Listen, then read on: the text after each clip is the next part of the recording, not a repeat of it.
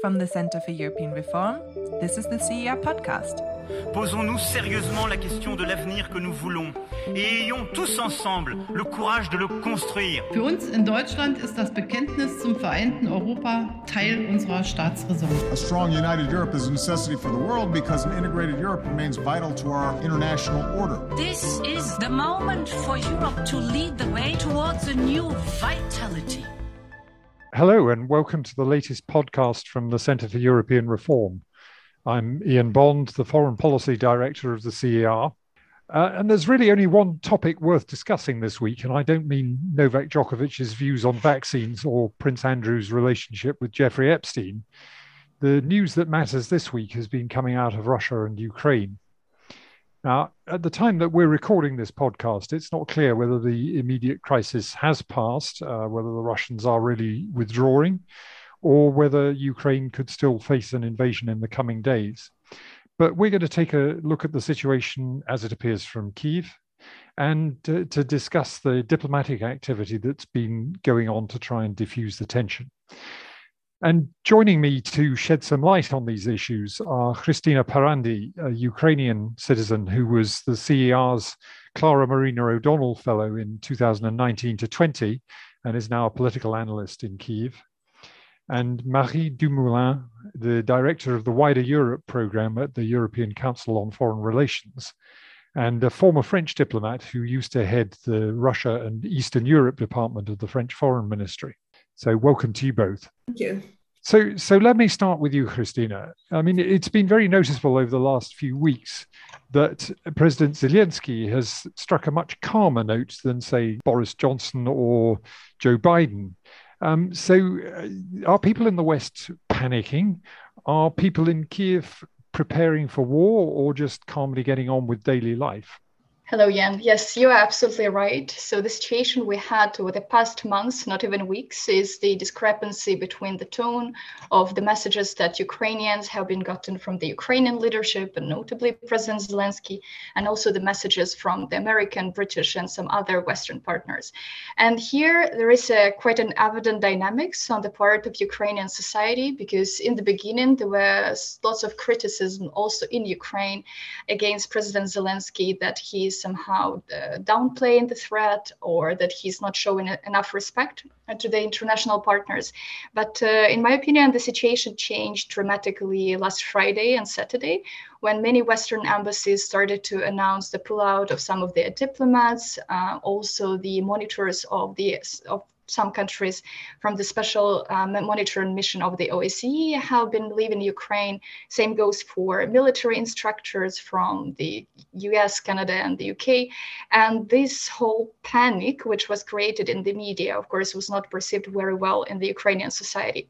Also, Ukrainian people started to ask themselves whether it's Ukraine, which has been sanctioned by uh, over this security situation, or should it be actually Russia? Because we have also had announcement of some airlines suspending the travels to Ukraine. And in general, it, it created the atmosphere that Ukraine is being left alone uh, amid the current situation. And the worries were that everybody's leaving to leave Ukraine to face the aggressor alone. At the same time, there is a good news that we clearly see some anxiety in the society, but we don't see any panic. People, first and foremost, are uh, quite used to the war, which has been going on for almost eight years already. So not nobody believes that much that Kiev or any other big Ukrainian cities can be taken over by the Russian. This is partly because the trust into Ukrainian armed forces is very high in the society right now. You can see that in the social media. You can see that in the conversation, uh, which you can have privately with Ukrainians. And the second dimension is, of course, the realization that Ukraine now and Ukraine of 2014 are completely different states in terms of capacities, in terms of the uh, being able to perceive pro-Russian messages. Now it's not uh, not the case. So definitely, if there is an invasion, Ukrainians will resist, and this is something which uh, the current opinion polls demonstrate. Even yesterday, there were some results uh, uh, showing that more than 50% of Ukrainians are ready to join some forms of resistance in case the invasion is taking place. So just to sum up, there is the sense of disbelief that Putin would dare to invade Ukraine further and the sense of determination to stand up and defend uh, Ukrainian state by the citizens. So maybe that's a positive message to send. Right, right. I mean, it's very interesting what you say about this uh, sense that you know the Western allies are are in a sense um, pulling out and leaving Ukraine on its own. I mean, one sense in which that clearly isn't true is in terms of high level visits. So, uh, I mean, Marie, if I can turn to you, uh, President Macron visited Kiev and Moscow last week. Uh, Chancellor Scholz followed him this week. Um, there's been a lot of confusion um, about the capacity in which, particularly Macron, um, uh, visited. Um, so, you know, was was he going as the current EU presidency? Was he going because of France's role in the Normandy format, or was this a purely kind of national visit um, by the president of France? So, who was Macron speaking for? Did he, you know, did he have some kind of mandate to uh, to carry out this um, diplomatic exercise between Ukraine and Russia, or or was this on his own initiative? It's an interesting question, and there has been a lot of confusion, including in the French media, regarding this uh, visit. Many um, made a parallel with Sarkozy's mediation in the Georgia War 2008 um, and forgot that basically, as a presidency of the European Council, France doesn't have the same competencies as it used to have back in 2008 because um, the EU institutions have changed a lot since 2008. Um, I think Macron was traveling basically um, as a French president and as one of the European leaders who has had the closest contacts, both with Putin and with Zelensky, actually, over the last years. Um, if you remember, Macron was the first foreign head of state to receive Zelensky even before his election uh, back in 2019, and they have been in close contact ever since. One of the achievements of these contacts, both with Zelensky and Putin, was the Paris summit uh, of the Normandy format. So you can also say that Macron was traveling because of France's role um, in the Normandy format. But it's, I mean, it's both tracks. It's the French diplomacy um, and it's and, and Macron's re- personal relationship with both heads of states and um, and the role France and Germany can play within the Normandy format. Right now, I mean, the, the Normandy format. It's quite it's quite interesting. I, I mean. Um, Scholz and Macron took rather different tones in Moscow. Um, Macron was sort of full of empathy for the trauma that the Russian people had undergone since the end of the Cold War. Um, Scholz seemed to be much more direct on human rights questions um, and, you know, meeting members of civil society, raising the closure of Memorial and so on. Um, so, I mean, it, how much coordination is there between the two? I mean, is this you, you, know a kind of deliberate good cop bad cop routine that uh, that they were employing in Moscow? First, I should say that there has been a lot of coordination both between France and Germany, but also um, within the NATO with the US. So the messages that have been conveyed both by Macron and by Scholz in Moscow were basically coordinated messages with all EU and allies.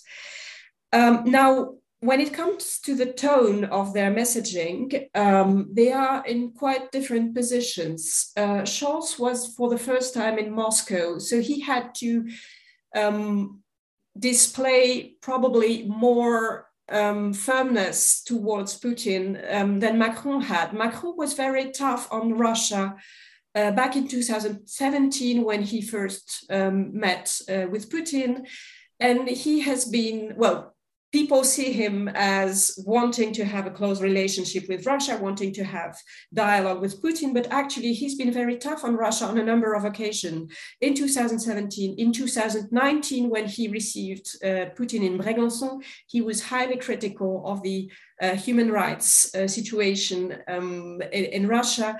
So he had he's had this um, tough moments um, with Putin, and probably he felt that going to Moscow in this particular context, he also had to convey the message that the Russian concerns are being taken into account, but that there are fundamental principles that are non negotiable. Um, so I think it's basically a difference of position. It's also because Scholz um, was increasingly seen, or Germany was increasingly seen as a sort of weak part um, in Europe and in NATO. Um, so he had to convey the message that Germany is not weaker and is ready to be tough on Russia, just as the other allies are. Yeah, that's a, that's a very interesting point. I mean, there's one nuance there, and I might ask Christina about that, which is that um, Scholz, uh, both in his press conference with Putin and subsequently in a meeting with German journalists, seems to have said that um, Ukraine would not become a NATO member for the foreseeable future, and perhaps hinted that that issue could be taken off the table for now.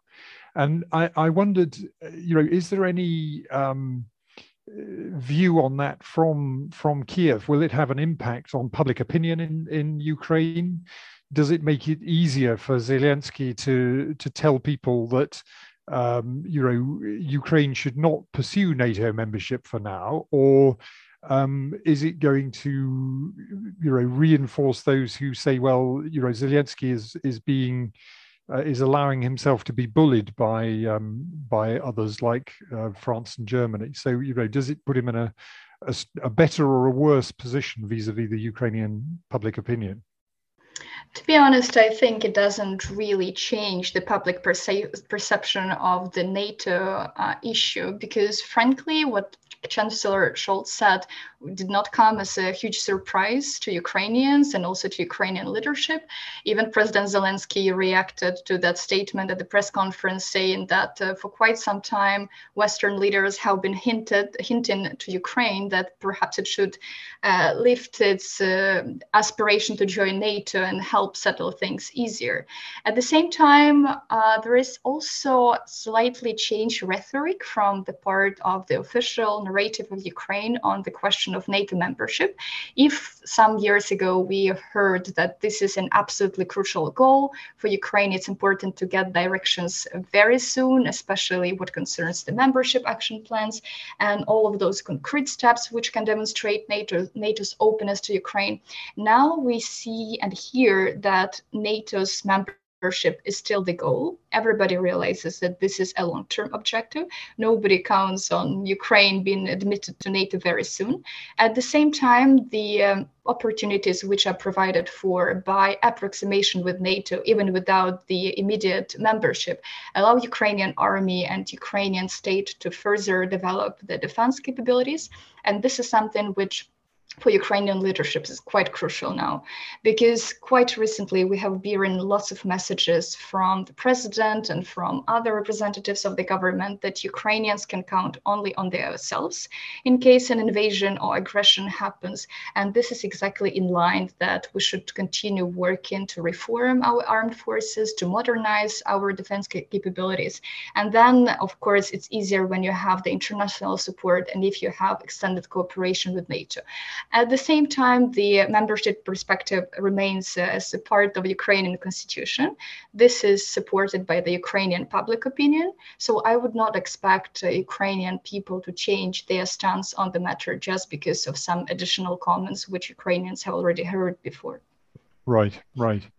Now, uh, apart from NATO, I mean, there's obviously also a, an EU aspect to this. And, and Marie, if I can turn to you and, and uh, look at the, the European aspect, um, I mean, it seems to a lot of people that that part of the motivation for Macron's activity, I mean, apart from his role in the Normandy format, um, is that he doesn't want to leave things to the US. You know, whether you set this in the context of his aspirations for European strategic autonomy, or, or you know, a more kind of um, traditional French view that um, you shouldn't let the Americans and, and the Russians do deals over the heads of Europe he seems very uh, keen to to make clear that there is a big European component in solving this crisis.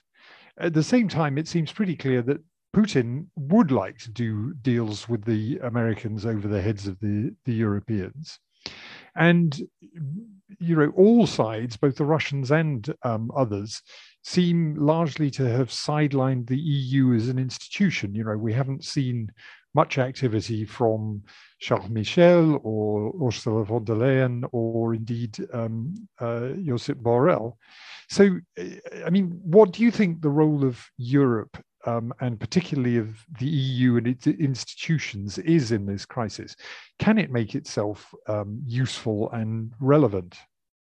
Well, first of all, I'd like to say that interestingly, um, Macron hasn't been framing this crisis as a test case for strategic autonomy of the EU. Um, it should be said that uh, for some time now, he's been using the terms European sovereignty rather than strategic autonomy. Um, and in this case, uh, France has been very closely coordinating with the US because there was very early on the understanding that the Russians basically wanted to talk to the US and not the Europeans.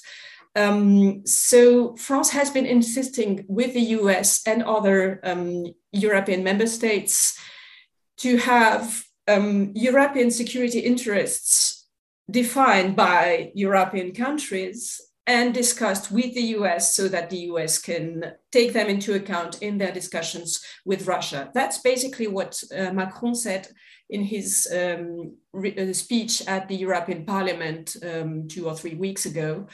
Uh, he said Europeans should discuss their security among themselves, then share, the, share their interests with their NATO allies and on this basis, a negotiation can be opened with Russia. Now, that is very much a test case for what Macron has been advocating for a number of years now that European security cannot be guaranteed without, at some point, taking into account the Russian dimension and basically talking to the Russians. And that's what he has been trying to achieve through his, um, through his travel to, to, to Moscow. Um, along with the fact that it was the opportunity to have a European voice um, in this crisis. Now, I wouldn't say that the Europeans don't have a role in this crisis. First and foremost, they have a role as NATO allies um, because they have been displaying the unity of NATO and EU um, in, in this crisis, and this has a very uh, strong effect in terms of deterrence. And second, uh, when it comes to economic sanctions, um, the EU is the relevant actor because of the intensity of economic relations with Russia. The sanctions that will hurt are the European sanctions. Right. I mean, that's that's a very good point, but it's also quite a, a limited one for for Europe. Um, I mean, if I can just press you slightly on on that. Um, you know, there is a European voice, but the European voice is a Franco-German voice. It's not an EU voice. And I know from some of the discussions that I've had in the last few days that, you know, some parts of Northern and Central Europe feel slightly uncomfortable um, with with that arrangement. So, you know, is this does Macron sort of feel that that you know this is a moment when big countries have to step forward and the EU institutions have to step back, or or is there a different role for the EU institutions maybe at a later stage in the crisis?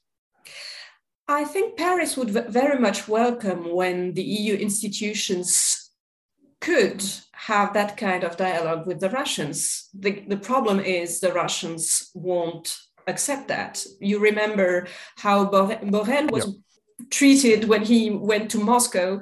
It's not the kind of things we need in this particular moment. So basically, France and Germany are taking the lead in somehow uh, because they have the possibility to have that kind of relationship with the Russians.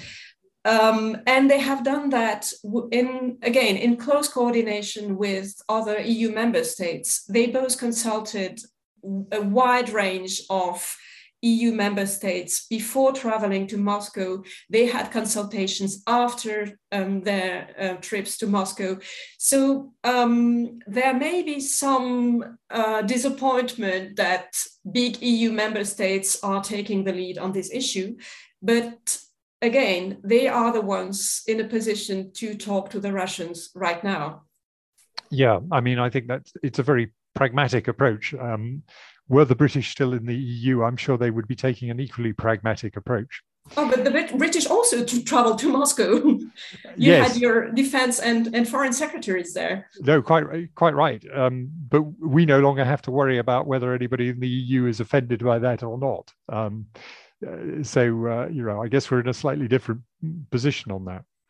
But um, Christina, uh, uh also on the the subject of the EU, I mean, in a sense, this conflict began in 2014 or even at the end of 2013 at the, the Vilnius um, Eastern Partnership Summit, with Russia trying to stop Ukraine signing an association agreement with the EU. So, uh, does, does Ukraine feel that it's getting the help it needs from the EU in this crisis? Or, or, you know, is the EU sort of a bit of a letdown? Are people now more focused on um, the value of, of NATO as a as a shield. You know, or, you know, how seriously are people still thinking about getting a, an EU membership perspective and so on? Well, the current security crisis definitely did not undermine the EU's positions in Ukraine. And the uh, approximation with the EU and NATO are two separate tracks, which Ukrainian government is continuing to prioritize in its foreign policy. So they are not mutually exclusive those are two parallel, equally important tracks. Now, EU has never been seen as security uh, guarantor in Ukraine, while NATO, of course, has has this perception. At the same time, here I would like to concur with what Marie has said that EU has huge importance for some other aspects which concern the security situation. The sanctions policy is one of them, and here for Ukraine, the consolidated EU position is much more credible than potentially individual positions of the member states, uh, states, especially given some apprehensions about what policy course France or Germany may take on uh, in, in relation to the Minsk agreements, for instance. So here for Ukraine, it's important that any act of further Russian aggression, and here we mean not only the invasion, but also some economic aggression, cyber aggression, you name it. There are lots of options for the hybrid warfare. It is important that any gradual increase of the level of aggression is met with some appropriate uh, response. And in Ukraine's opinion, it's the EU, which is best placed to coordinate that response and make it really effective.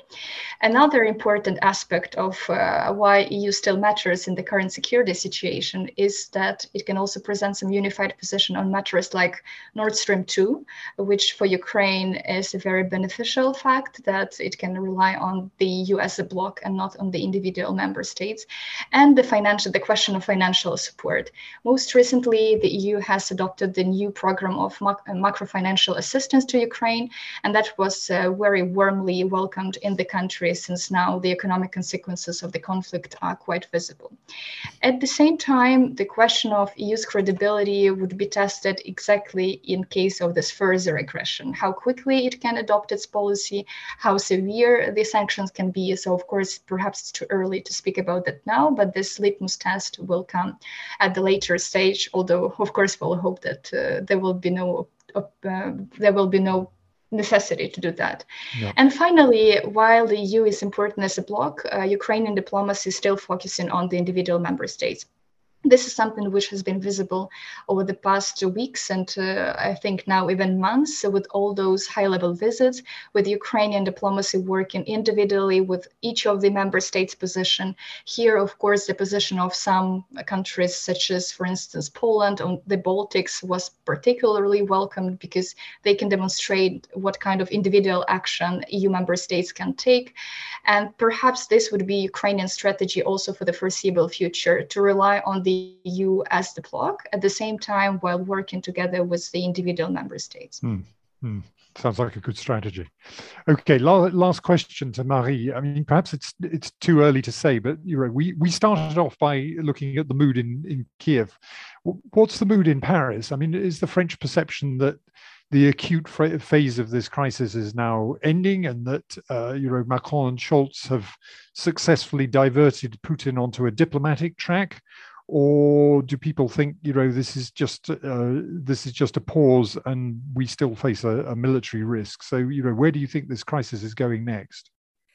I think you have to differentiate between what the media perception is, uh, where a lot of um, media says now the the acute phase of the crisis is over. Uh, we move to another um, another stage, and the the, the government's perception. Um, the French foreign minister um, was in the media yesterday saying the crisis is not over yet. The capacity to launch a large scale military action is still there. So we are not done with this crisis yet.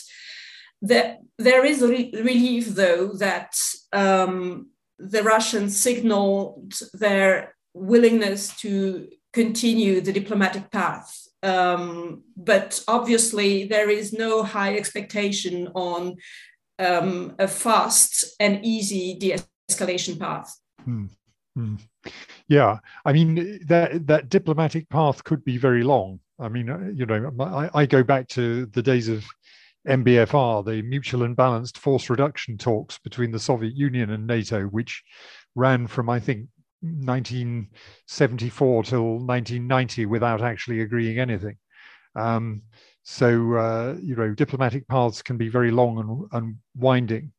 Um, but it's interesting that you say that um, uh, you know the the foreign ministry is is being rather cautious. I mean that seems to be in line with the the NATO assessment as well as to whether uh, Russia is really withdrawing significant number of numbers of forces from the the border. Um, I mean, it seems to me that that Putin is is keeping his options open. That's very much the perception here, also, and um, and there is uh, an awareness that we should still be prepared to a wide range of options for uh, Russian action in the next weeks and months.